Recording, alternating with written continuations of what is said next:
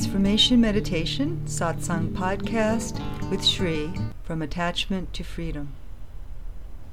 I'm going to take you on a journey in this talk to gain the understanding of what happens when the human being, what happens to you that you become attached to those things that bring pleasure, that bring joy, that bring happiness, and then there's a fear of losing those things.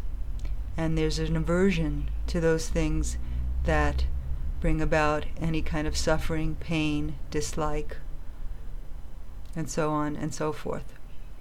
So let's start with what we call the birth of the human being, of the baby. You are born as a baby into a small, small body when the baby is born, everyone sees you and experiences the joy. Everyone sees the light, the consciousness in the eyes of the baby. Your eyes are bright. Your face is filled with bliss. You are pure. There's no sense of any kind of problem anything wrong with you. You are just pure joy, pure bliss. However, as a baby, you are helpless. You need to grow. You need to learn to experience. You need to come to know the world and how it functions, and to use your body in the most efficient and easy way throughout your life. So the baby very quickly, born with that bliss, born with that delight, born with that sense of oneness, no separation, begins to observe that this is my mother, this is my father, this is a stranger. I am separate from my mother. Once I was in the womb and I was one, and now, with what has been called birth, I experience myself as separate. I need to eat because I get hungry. So you become aware that there are desires. First desire is for food to sustain the body. That's very necessary. One has to eat. To keep the human system functioning. And then once that desire is fulfilled, there is a sense of happiness, there's a sense of ease, satisfaction. However, as the mind begins to develop and as the mind begins to experience these are my arms, these are my legs, this is my nose, and learns all the names and sounds and meanings of all the words in whatever language your parents are speaking to you. Then you become aware that this is my mother, and those are her arms, those are her legs, that's her nose. And this is my brother, and that's my sister. So the human being begins to develop as a separate individual, begins to learn how to move, how to talk. And as you develop into a small child with the training from the parents. However, they've been trained, you'll now be trained with maybe some slight variations from their learning throughout their lives.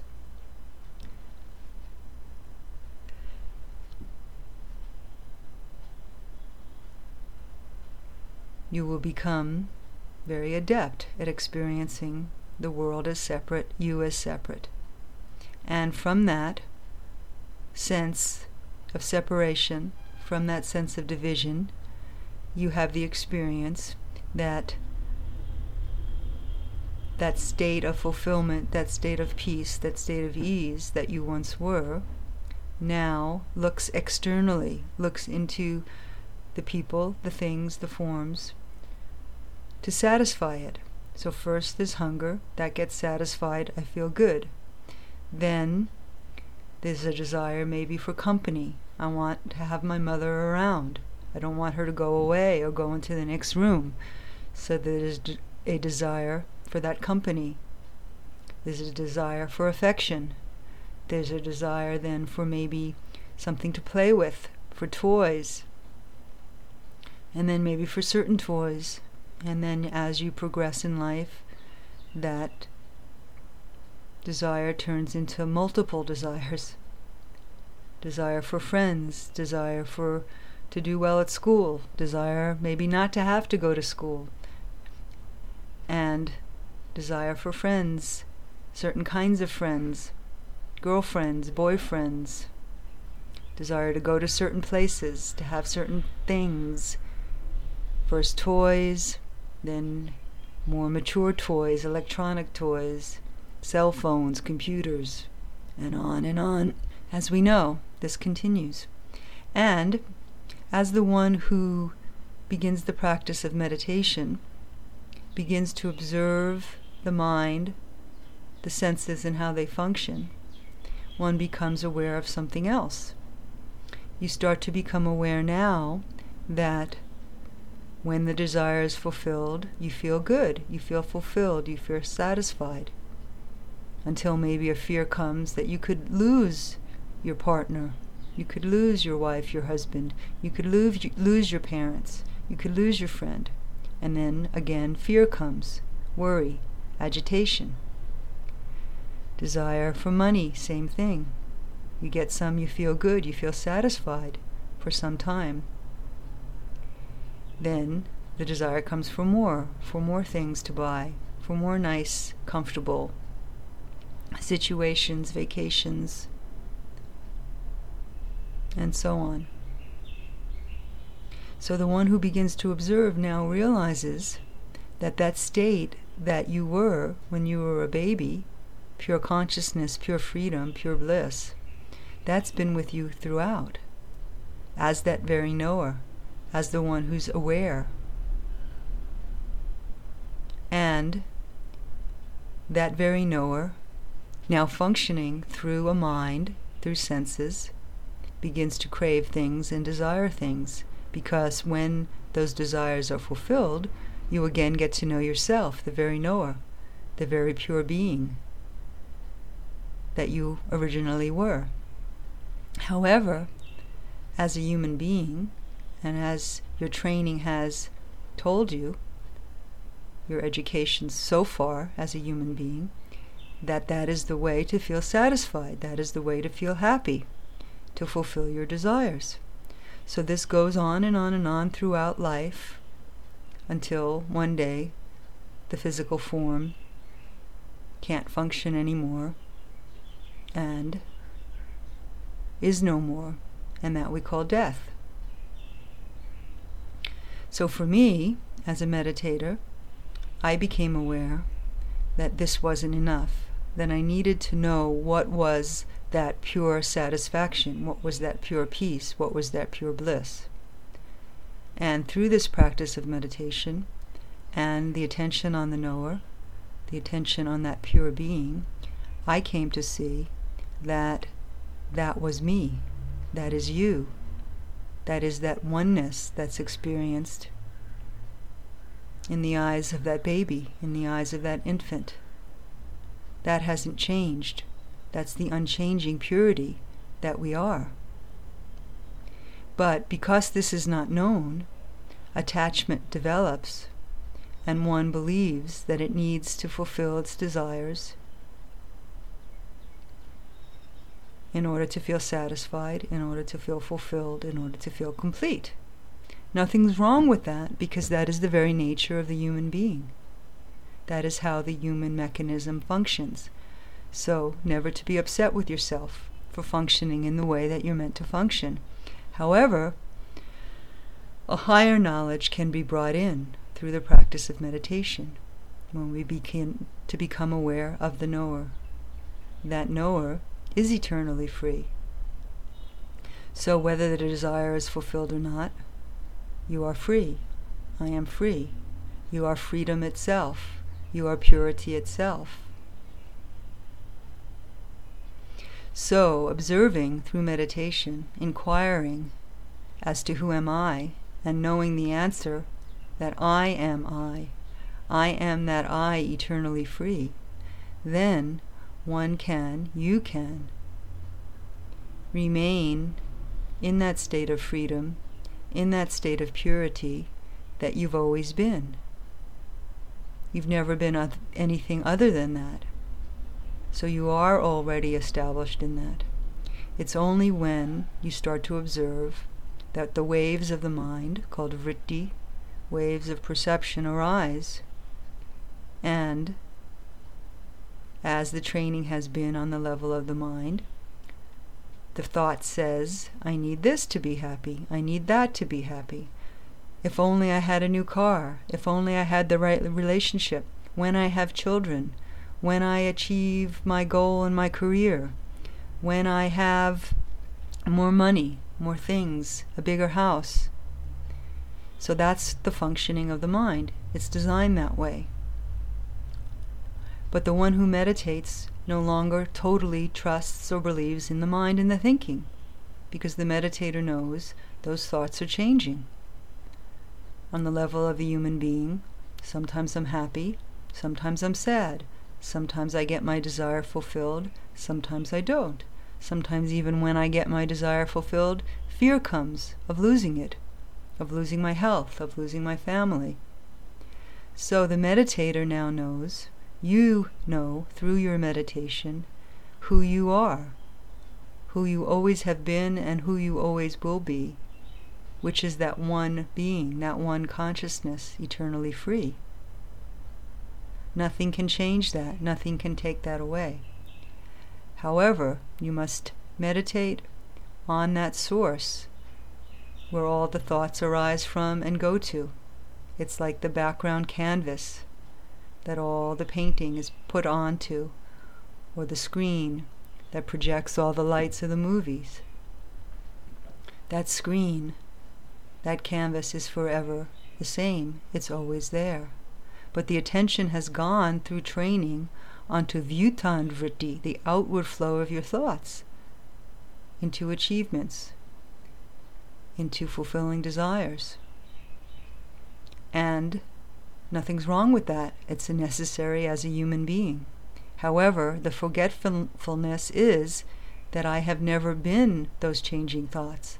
I have never been only this physical form with desires and cravings and needs. I am the self. I am the knower. That knower that you are is eternally free. You are that knower, eternally free, eternally pure. So all the life can go on, all the changing situations, sometimes fulfillment of desires, attachment to the fulfillment of those desires to your happy for your happiness, aversion from that which doesn't bring happiness or brings pain. All that can go on, but you haven't changed. You are the knower. When you know that knower, you're no longer dependent on all the changing situations, thoughts, experiences for your joy, for your peace, because you begin to know that peace you are, joy you are, fulfillment you are. Then you can enjoy all the changing thoughts. You can enjoy all the changing situations, whether positive or negative just like you enjoy a good movie. Because you know that the same you that was there in deep sleep, the same you that went to sleep at night and appeared to wake up in the morning, is there. And the one who says, I woke up in the morning, and has all those changing thoughts, maybe fears, worries, doubts, skepticisms, questions, that one, when you went to sleep, as that same one, during that time you were in deep sleep, there were no fears, worries, skepticisms, questions, not even any happiness, joy, or bliss. And you were. So you are, regardless of all these changing thoughts, feelings, emotions, cravings, desires. So you are already free. That's the secret. That's the journey that you're going on, back to your freedom, back to your source, knowing who you are. This does take practice because the nature of the mind is vutan, is to go out towards the desires and think that's where your satisfaction will come from. This continues throughout your sadhana. You become aware of this mind mechanism as you inquire as to where is that I. You become aware of the I am I. And through meditation, you continue this practice so that the nirod, the inward flow of chit vritti, of those waves, will now be your direct experience, will now be your direct knowledge of the knower that doesn't change. So in meditation, we can use the mantra Amaram Ham Madhuram Ham because the meaning of this mantra brings you to know who am I. It gives you the answer I am immortal. I am that consciousness pure. I am blissful. I am already fulfilled. I am already satisfied. I am already complete. Everything else is a bonus. Everything else is extra. And through meditation, you can always rely on that space. Amaram Ham, Madhuram Ham, Amaram Ham, Madhuram Ham, Amaram Ham, Ham. So this has been the journey from becoming aware of who is it that gets attached. It is that human being. It is that one that says, I am this body alone with mind, senses, intellect, ego, and there's nothing more than that.